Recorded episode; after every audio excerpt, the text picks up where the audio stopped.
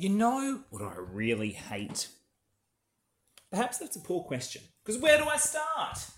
I hate cheese, being in traffic, when it's too windy to go to the beach, and I hate losing to an overpowered gladiator in brawls.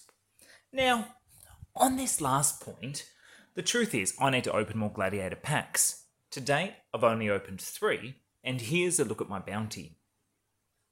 For me, two cards only stand out.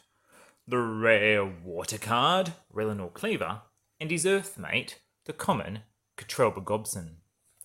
You see, I actually love playing melee attack in the water splinter. I put the demon shark out the front, and Relinor's reach makes him the perfect companion as an off tank. You see, if he kills an opponent, he will gain an increase to all his stats and become more dangerous as the battle rolls on. Playing him with River Hellondale will give him plus one to his attack, so he will start the battle with plus five. That makes him super dangerous from the get go.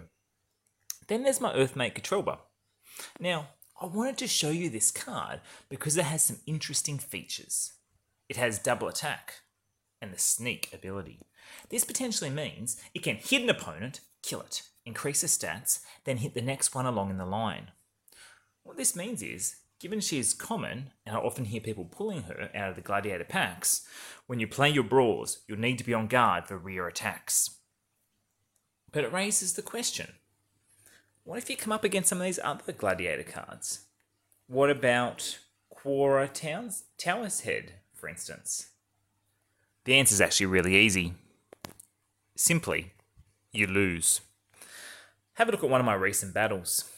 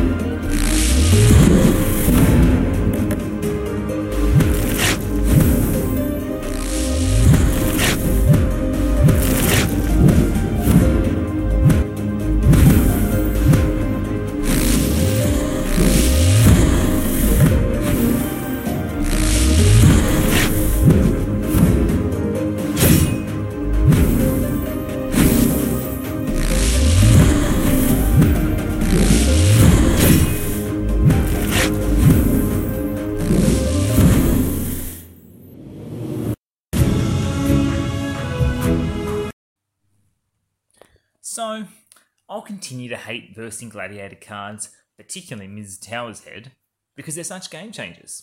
But equally, I look forward to eventually cracking a pack open and getting something far more epic than this guy. Like, seriously, how did he get the epic status? So, until next time, this has been another um, Splinter Chat with Lord Timoty. Thanks for joining me.